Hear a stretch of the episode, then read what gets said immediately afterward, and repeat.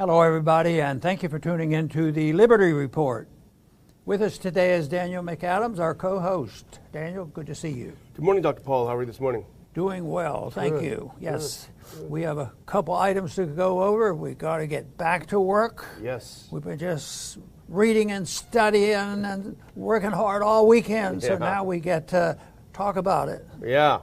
But the, but, but the the the, uh, the the deciders on whether we read the right stuff or said the right thing right out there. They are. They're paying attention. They've got the power. But uh, it's, the story is very similar because we talk a lot about foreign policy. We have some foreign policy things to talk about. And believe it or not, we're, we're back to corona stuff. Oh, yeah. And also a new corona and preparation. So, some interesting stuff there.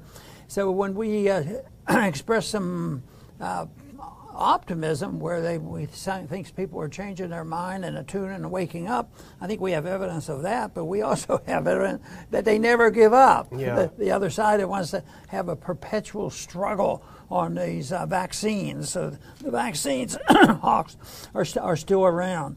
But uh, our friend at uh, Brownstone Institute, Jeff Tucker, somebody Yeah. I've worked with for a long time, has reviewed a book by Dr. Uh, Birx, and uh, he uh, did a very good job. Uh, but it's a long book, and uh, she she is summarizing, you know, in less than an objective fact uh, uh, fashion, uh, what what her role was in uh, the battle to save the country from a runaway epidemic. Uh, she took one epidemic that was false, from my viewpoint, and turned it into an epidemic of. Uh, of, of lockdown, Yeah. you know, and uh, an attack on civil liberties. But she was instrumental.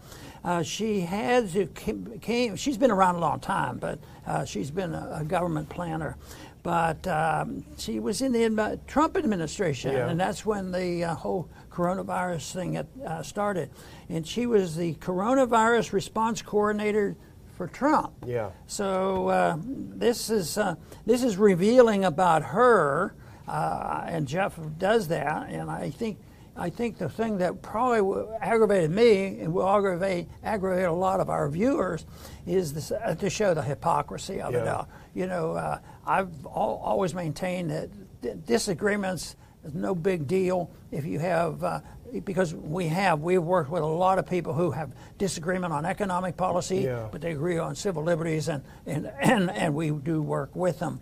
But uh, the, the revelation here, and Jeff does a good job, I, I think he called her a hypocrite. Yeah. Could you imagine a hypocrite being in government? Yeah. You know, so that that was uh, that's really the theme of all this on how she was uh, orchestrating this, and she behind the scenes, and uh, she was very much in the scenes when she was working with Trump. and that didn't last a long time. But I think her influence did. Uh, she didn't go quietly away, and uh, she she was a, a real professional. And I, I, I see her as somebody who really enjoyed power. Uh, But the power that she wanted was to, uh, you know, arbitrarily regulate other people. But at the same time, she thought it was perfectly all right uh, to not pay any attention to her in, in her personal life. I think that's really the big message here. But uh, uh, it's it's it's an interesting book, and maybe after we talk a little bit about it, maybe people will be interested in in reading her book. But what they really need to do is read Jeff's article, Yeah. because Jeff summarizes it so well. uh, Jeff Tucker. What, he, what, he, what she reveals in her book, inadvertently, of course, because it's a book, it's 520 some pages of patting herself on the back.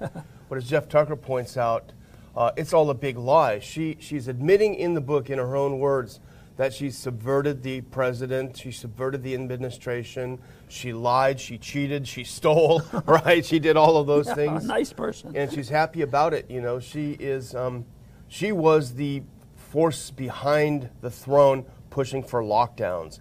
That's what she wanted, but she didn't dare call it that, and she she was determined to call it something else, uh, but to actually get a lockdown. Let's put up that first clip because this is important. This is Peter McCullough, who you remember, Dr. Paul, is a real hero. Um, and he, he's the person who was a victim of people like Birx. Um, he was telling the truth all along. And here's what he tweets about Birx. She reworked reports to fuel the false narrative of asymptomatic spread. Sounds like she really believed this was the first illness in the history of medicine that spread between two perfectly healthy persons. Distorted, unlawful, worked to hurt so many Americans. And let's do the next one because this is a good headline. It says a lot. Sabotage. Dr. Birx admits to revising and hiding info from Trump's COVID team while altering CDC guidelines without approval. This is pretty heavy stuff that she's admitting. She's saying, Well, I'm a hero in doing all these things, but the reality is she destroyed a lot of lives, many more lives than were destroyed by the COVID virus itself. One thing Jeff described in here is how she was thinking through these difficult problems and what her position ought to be. And uh, it, it exposes them for where they're coming from. It was her her difficulty in making a decision about lockdown and what how many people could be in a room together, and and she. Uh, uh, had had to balance it out. Nothing about civil liberties, nothing about viruses, uh, uh, you know, and natural immunity. Nothing of important. But lockdown, which she was obsessed with, never uh, a debate on good or bad. It's just how do you do it, and yeah. how do you how do you fool people? But here's one statement: there was a big argument or discussion going on well, should we allow uh, uh, more than 10 people in a room or 50? and, and this was a big deal. Yeah. And uh, of course, we happen to have heard stories about groups getting together, hundreds, and even at sometimes thousands of people got together and said, "This is crazy," and uh, and, and no direct ramifications from it. But she said she had settled on ten. There's ten people in a room. Uh, that even that was too many but I figured that 10 would be at least be palatable for most Americans, high enough to allow for about. So she was against the 50. Yeah. But but 10 was okay. And this this is the uh, this is the level of, of debate that goes on. I mean, it, it really it really should turn off everybody about bureaucracy per se, bureaucracy per se. Mises has a, a, a, whole book. Of course, he talks about it in Human Action, but he has a whole book on bureaucracy and uh, and how how wicked it is. And uh, this tells you how low level it is too. And, and uh, Tucker points out in his piece that you know basically her only experience really has, was with the AIDS uh, problem, and so she approached this, which is a respiratory virus. She approached it as she approached as she approached AIDS two very, very different types of illness. And let's put up the next one because the other, the one thing that drove her insane. And by the way, before actually before we put that up, I should mention before I forget, and, and Tucker points it out very well. She never talks in her book about why she quit, and she quit because, as you say, her hypocrisy was exposed. She told everyone else, "Don't you dare have family over for Thanksgiving." And then she went to, I think, somewhere uh, on the East Coast and had a big family Thanksgiving uh, and her hypocrisy was exposed. She didn't write about that part. But what infuriated her was when Trump uh, uh, brought in uh, Scott Atlas from uh, Stanford, who, who the first thing he did was he wanted to issue new guidelines. Basically, you shouldn't get tested constantly if you're well, you know, and that, that freaked her out. Let's put this up. And she actually admits, she uses the word, she said, This wasn't the only bit of subterfuge I had to engage in. Subterfuge means that she was directly insubordinate to her bosses, including the president. Immediately after the Atlas influenced revised CDC testing guidance went up in August, I contacted Bob Redfield. He was then head of the, of the CDC. I confirmed my suspicions. He disagreed with the guidance, but he felt pressured by HHS and the White House to post it. Well, those, that was his boss, their boss. also, on many of his staff in Atlanta were still uncomfortable prioritizing symptomatic individuals. Again, there you have it with the asymptomatic. Here's the part recognizing the damage to public health the Scott Atlas driven testing guidance could do and was doing with testing rates dropping across the country. Bob and I agreed to quietly rewrite the guidance and post it to the CDC website. We would not seek approval because we were both quite busy. It might take a week or two, but we were committed to subverting the dangerous message that limiting testing was the right to do. And remember, we talked so long about the case demic driven by testing with an imprecise test, the PCR test, so many false positives. And here she was desperate to keep that testing because she wanted to keep those numbers going high. That's right. The hypocrisy is a big issue, and uh, fortunately, it's been exposed. Hopefully, it helps, and we will have talk a little bit about people still wanting uh, to do the same thing they did back then. But the, the, another real great crime that was being committed uh, by those who were devising this uh, uh, policy uh, was the, an- the anti science, anti medicine. And uh, because they could punish. Well, no, the police didn't come and arrest you and throw you in jail, but it, it sometimes it was worse. They destroyed your life. Yeah.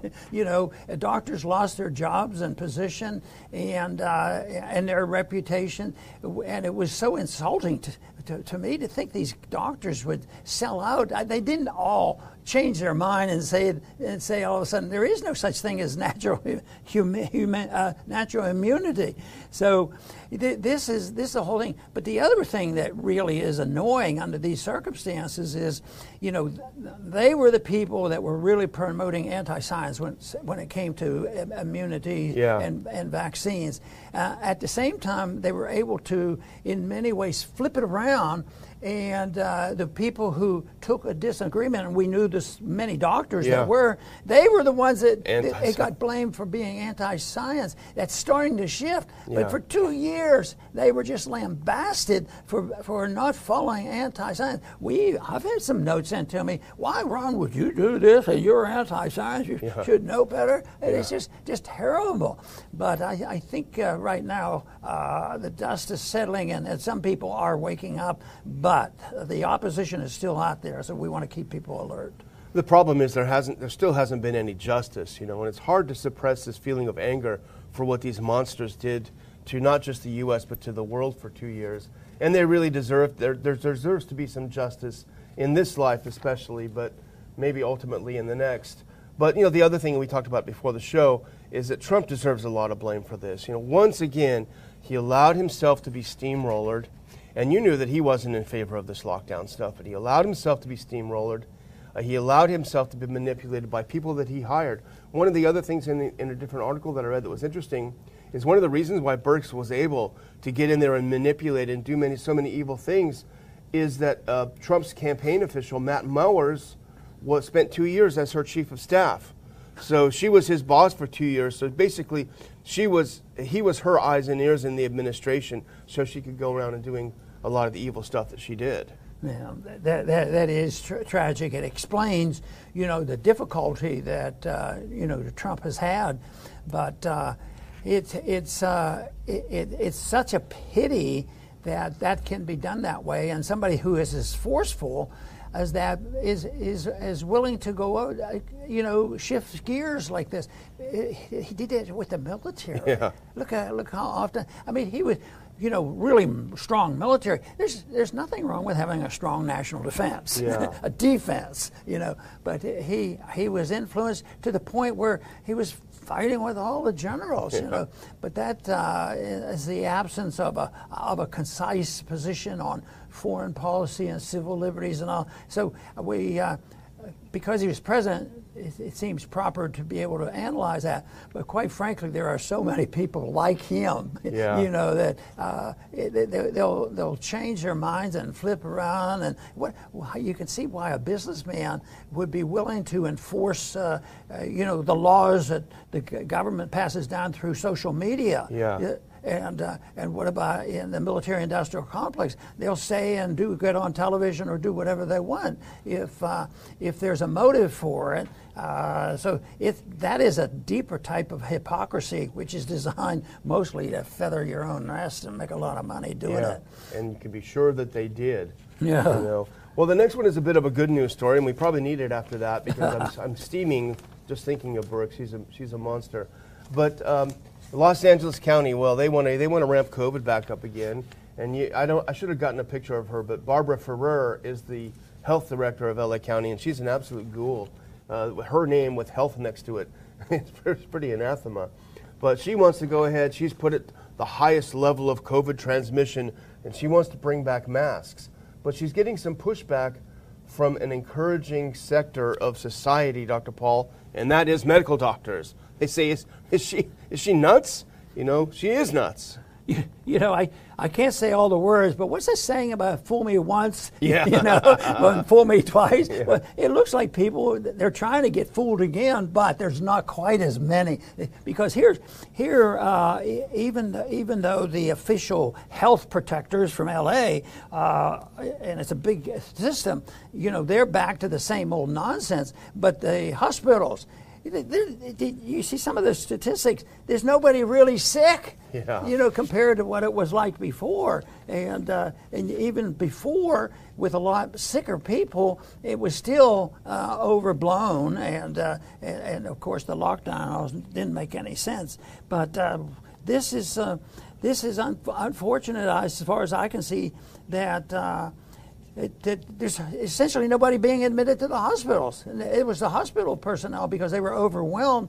And yet, I think what they see and remember, and they can't say too loudly, is is that uh, so many of the admissions uh, turned out they really shouldn't have been, and maybe the admissions caused more harm. And now the evidence is coming out that uh, the vaccines uh, and the boosters weren't exactly scientific. Yeah. And uh, it, it was like uh, all, vaccine, all vaccines are perfect and use them, and not, uh, not looking at it more objectively and, and saying, well, you know, uh, smallpox vaccine, it, it's some, some good. But no, right now, every vaccines, if you're not, you're, you're an evil person. Uh, but but at least there's a little contest here. You know, Yeah, they're yeah. speaking out. That, that was that's the best part of this story. And the people that are speaking out against Ferrer, uh, one of them is Brad Spellberg. He's the chief medical officer of, the, of LA County and University of Southern California Medical Center, uh, and also epidemiologist Paul Holtom. And we can actually put that next clip up. They came out and they responded to her going full COVID again, and they said only 10% of our COVID positive admissions are admitted due to COVID. Virtually none of them go to the ICU. And when they do go to the ICU, it's not for pneumonia. They are not intubated. We have not seen one of those since February. Since February, they have not seen severe COVID in the hospitals, yet she's trying to push people back in the masks, in the full COVID lockdown. Hopefully, LA County, and I don't have a lot of hope, there are some good people there, but hopefully there's some serious pushback. She should probably be in jail, I would think. See, they have to build the fear, and that's where they're running into a roadblock. The people, the people aren't quite buying into it this time because they just went through all that. You, mean you're going to start all this over again? But there are uh, a lot of people that would. I, I think they are so bold to, to think they can do it because it's so unscientific and it's so bad politics, the whole works of a violation of civil liberties, on down. Where did it ever get to the point where a couple bureaucrats in Washington, like a, Fauci and others, can run the whole medical system, you know, with all these regulations and all, and uh, accomplish less and cause more harm than if they would have just allowed the doctor-patient relationship to work out? Yeah. Because there would have been, and there were some very good doctors out there, but they they couldn't get the medicines at the time. Remember Yeah, how they, yeah. uh, uh, you know, prohibited you from uh, having any alternative car, Yeah. care. They they didn't allow the doctor to practice medicine and use their brain. You know. Yeah. Uh, so this this is this is good that there's a resistance. Yeah, and hopefully it keeps building. Um, then we're going to do a little bit of foreign policy here, and this is a really fascinating story. And we, we're both thinking about it without coordinating this morning. But this is a U.S. representative, Republican from Indiana, I believe, but she's born in Ukraine. And now she has got the Republican Party and probably the Democrats having absolute panic attacks in D.C. And you say, well, well, what is it? Does she have a Putin poster up on her wall? You know, is she? No. In fact, she was an early supporter of the war, i.e., the U.S. being involved on Ukraine's side. She was a big supporter of that policy, and she remains a big supporter of that policy. She's not pro Putin, she's pro Ukraine, but she's saying some uncomfortable things in D.C. Well, what is she saying? She's saying that we are sending billions of dollars to Ukraine with no oversight, and that the government of Ukraine, specifically President Zelensky, is corrupt, and that corruption is endemic, and we need to deal with that.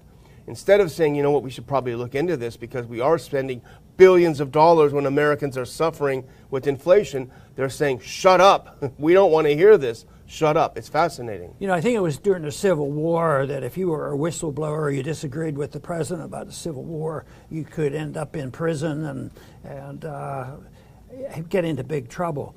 But in this case, uh, and we know what happens to whistleblowers now if yeah. they're at a low level, if they're a, a, you know bureaucrat or somebody that works there, or, or a journalist, and, and, look how we've treated our whistleblower.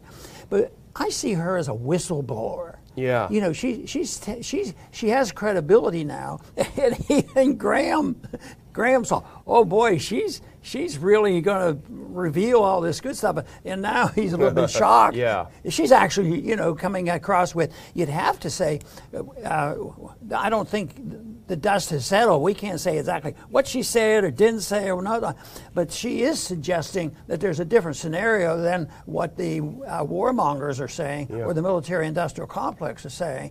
And, uh, and, and it, she comes across for many people very objective. But how do they? They're already in. The Congress is investigating her. You know, they're, yeah. they're having secret meetings. What are we going to do with her? I, I, it, boy, I can't think of anything more tragic if they punish her. Yeah. You know, and and even yeah, if they if they do that, because I see her as a whistleblower, giving people at least her opinion She's given her opinion, and she's unique. How many people from a country like that? How many Russians are up there defending their position? Yeah. I mean, they, they probably wouldn't even be allowed in the country. So, but this this to me is a is a is really fascinating that that uh, she's speaking out like this, and uh, hopefully. Uh, hopefully we'll get more truth out than usual. But I'm, I'm, I'm going to be watching carefully on exactly how, how they treat her because um, if, she, if she gets more attention and she's very credible, they will, there'll be bad stuff dug up. She, they're, they're, going to find some bad stuff yeah. on her. They're going to almost be pressured into discrediting her, and they've already started that. They'll find some things. And the thing is, again, she's not anti-war. She's not non-interventionist. She's in favor of us helping Ukraine win. That's why she's so dangerous to them because she's exposing a the really corruption. Uh, uh, the corruption, the big corruption, not only there, but by default in Washington as well. Because all of these numbskulls in Washington went all in falling all, all over each other to give more money to Ukraine. And if she steps up and says, You guys, you fools, you wasted all this money, it's gone in bank accounts somewhere, that exposes them as being bad. And they can't, they can't take that. What you've just said is the reason she's credible. Yeah. This is where her credibility comes from. And uh, I, I just uh, think that. Um, uh, getting the truth out is the most important thing, and, and, this is a bit of truth because you know it's been back and forth. Uh, um, you know, uh, people people read these stories and think, oh, the Russians are 100% at fault. And then all of a sudden, you know, oh, you mean there was a coup? Yeah. Uh, yeah. Oh, yeah, but we don't accept the coup. you know, we, we don't accept uh, Russia's claims, uh, you know, of what happened in 2014 or what happened couple hundred years ago, or how long was Russia really uh, in the Ukraine, you know, uh, in, in the Crimea? So they don't do that. But right, right now, I think it's, uh, I, I, think it's really wonderful that uh, some of this stuff is coming out and uh, she, she'll she'll be around for a while. I wonder if they'll put her on the Sunday morning Sunday no. morning shows. and again, she has credibility not because she's uh, she's against the policy. She's in favor of the policy. She wants to send more money. Uh, let's put up a couple of these clips because this is the correspondent, uh, the congressional reporter from Politico, and he puts this up. This I found this kind of chilling, Dr. Paul. He says House GOP aghast at one of their own, Ukraine-born Rep. Victoria Spartz, for her attacks on Zelensky and his inner circle, fearing that she's fueling the MAGA wings Ukraine skepticism. And then look at this, I highlighted this next sentence. The U.S. intelligence community is now getting involved. Well, what business do they have getting involved in this, telling her to shut up? Let's do the next one. This is Byron York, uh, a right wing journalist. Uh, he writes in the National Review Spartz was initially all in for the war, but in recent months she's begun to raise concerns about corruption in the Ukrainian government and push for more oversight of U.S. aid. Uh, and uh, let's do the next one if we can, because this is from Byron's article. And he talks about, um, and this is the real problem, Dr. Paul, from Washington's perspective. Uh, Spartz's senior counterparts have grown worried about her criticisms, that her criticisms, quote, could portend future cracks in U.S. support for Ukraine. So they don't care if she's right or she's wrong. They don't care if he's corrupt or not corrupt. They only care that they won't be able to continue the pipeline of money going into Ukraine. That says That's everything. a big deal. And, it, yeah. it, it, and of course, the Zelensky's are arguing for more and more and more. More, more, more. You know, you mentioned the intelligence community getting involved, and uh, that should be a shock. Shock. How could it be involved? You know, where, how, how would the CIA, you know, get Yeah. so much involved? Well, I think the CIA is very, very powerful. Matter of fact, I use the word coup carefully enough, but I, I think they're in charge of a whole lot. When Yeah. you think of our recent history, uh, especially since the 1960s, they've been very much involved. But if you look at the power and control and the influence of the intel community, they know everything about what the politicians are doing. And what about the social media? The intel community, they they, they have close ties to the social media. That's Oh, yeah. where they get a lot of information. So that's uh, that that's a big a big scandal there that um, hopefully gets a little exposure. Yeah. Uh, Well, the last thing we want to talk a little bit about, and, and we're, we're a little short on time, but we both noticed Dave DeCamp's piece in antiwar.com, which is pretty frightening, and people should really pause for a second because the U.S. is supposedly sending these HIMARS multiple uh, rocket launch systems to Ukraine with a longer range. I think Ukraine wants a 300 kilometer range.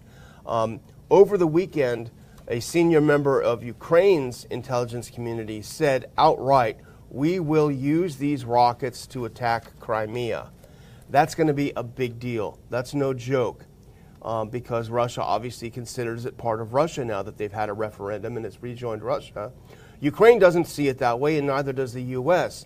So when the U.S. says you can't use these rockets against Russia, but wink, wink, Crimea is not Russia, if these rockets start hitting Crimea, it's going to start getting very warm in a lot of places in Europe and maybe in the U.S. See, that takes us back to 2014 Yeah. because uh, most people who have gotten all their news off the uh, mainstream media aren't a- aware of exactly the change of power from an elected leader that happens to be a little more sympathetic to Russia, Yeah. wanting to get along with Russia, and a lot of people in uh, in Ukraine happen to be Russian, speak Yeah. Russian, and uh, they don't understand it. This is such a perfect example on why non-intervention is a better position. Even even if people say, "No, you have to take a position. This is a moral issue. You just can't let this go." And countries gobble up other countries. But the thing of it is, if we didn't have NATO, I mean, we don't have the Warsaw Pact. They're not the ones that moved into Europe. Yeah. We have NATO that got bigger and bigger, and uh, and, and it's a it's a reaction to that. So if if we didn't create, we basically created NATO, and we financed NATO, and it keeps growing, Yeah. and we want it to even get bigger, and now we want a country, Finland, right, it's a long border Yeah. between Finland, and uh, I thought Pat Buchanan had a neat article Yeah, the other day on that about saying, you know, no matter what happens, if the Russians come over that border, we've committed our kids to go to war. Yeah. You know, it's, it's nutty. That is why this this kind of stuff just made me so convinced. You know about non-intervention and people saying, "Oh, you're just weak on defense." Well, maybe maybe standing up to this nonsense is, is a sign of strength and Yeah. uh, and a positive attitude, rather than saying that uh, oh, it's weak on defense. If we're to have a policy where we're less likely to go war, what if we could have had our way? Uh, even though you and I were in a position when the Vietnam War started, Yeah. that's when I started thinking about it. Though, if we had it and we p- could prevent it, oh, that's a sign of weakness. Uh, there's going to be a domino effect, and if we don't stop the communist uh, surge in Vietnam, it'll be it'll turn communist. It'll turn the whole region. Everybody's Yeah. going to be communist. And my statement has always been, do you know? After we lost that war and ran ran off with the tail between our legs, uh, we had a lot more peace and and and us and getting along with Vietnam than we did in Yeah. war. I mean, it's it just it's just such a powerful idea of non-intervention. It's nonsense that it's a position of weakness. It's a position of strength if you're defending liberty. Yeah. And, and defending you know national sovereignty. Absolutely. Well, I'm going to do a Monday reminder, and let's put up this next clip. We've got about a week and a half, I guess, left, left until the end of the month, and that's the deadline to apply for the 2022 Ron Paul Scholar Seminar. I think it's the 30th of this month, so there's just over a week to go. It's a short application if you're an upper division undergrad or grad student. Uh, click on this link, go to ronpaulinstitute.org, click on this link, put in your application. It's going to be a great event. I mentioned, I think on Thursday, Dr. Paul, that I talked to Jacob Hornberger, and he's going to give Non Interventionism 101 as the opening lecture. I can't think of anyone better to give that lecture than our good friend uh, Jacob Hornberger. So you're going to want to go you're going to want to visit with, with Horn, Mr. Hornberger and others. It's going to be a great event, a lot of other good speakers. Click on there and go to it. And if we can go to that last clip as well, we've got a little uptick. It's kind of the slow region because people aren't sure if they can go. But Anatomy of a Police State, there's a couple of weeks left to get your discounted tickets. Save a couple of bucks. Everyone needs to save some money right now. September 3rd, 2022, Westin, Washington Dulles Airport. Our good friend Jeff Deist is going to join us. Uh, some other great speakers are going to be there, which we, who we will announce this week. A few of the other ones. It's going to be a great event. Get your tickets before they sell out, and we will see you in September. And thanks for watching the show today. Very good, Daniel. You know, the um, one, one thing that we talked about today, I think that uh, needs reiterated, and, and, that is the uh, idea, and what we're doing is sending more super weapons, you know, to uh, to the Ukraine. Weapons that are big. They're going to be on the borders, uh, you, you, know, uh, where they can reach. The, these weapons will be able to reach Crimea, and uh, this to me is so much more dangerous because Putin did not mince words about this. And if nothing else, disagree, agree, or whatever uh, about, I, I, don't. I think most people should believe what Putin says that if you launch these things and you believe that, uh, that the Crimea is really a part of Ukraine, you have another thought coming. And that's a different argument, but that's his position, and it happens to be he's in the driver's seat he's in the driver's seats for what, uh, what, what could happen. So that that is so dangerous. Once again, the position of non-intervention. Quit selling these weapons. We're the biggest weapons manufacturers in the world, and we're in so many countries. And it's a time bomb for what I see because there's going to be an accident, maybe there's going to be an unintended consequence. There could be a red flag. You know, uh, you, you, know, something happens. Somebody, uh, you know, does something to just stir up trouble. So so that's that's the kind of thing that we should be aware of. Selling and pushing those weapons in excessive weapons that now can easily reach Crimea. Believe me, that's a dangerous sign. And uh, you know, I would say what we need is a change in the administration and having another foreign policy. The sad part is the foreign policy probably wouldn't change. You know, it would still be aggressive. So that's the reason why we need a little bit of independent thinking and a little bit of concern about, uh, you know, principle, principles of liberty, principles of civil liberties, the principles of uh, non-interventionist foreign policy. That would set us on a, uh, you know, a course of looking for peace and prosperity, and that's what we try to do here at the Ron Paul Liberty Report. Please come back soon to the Liberty Report.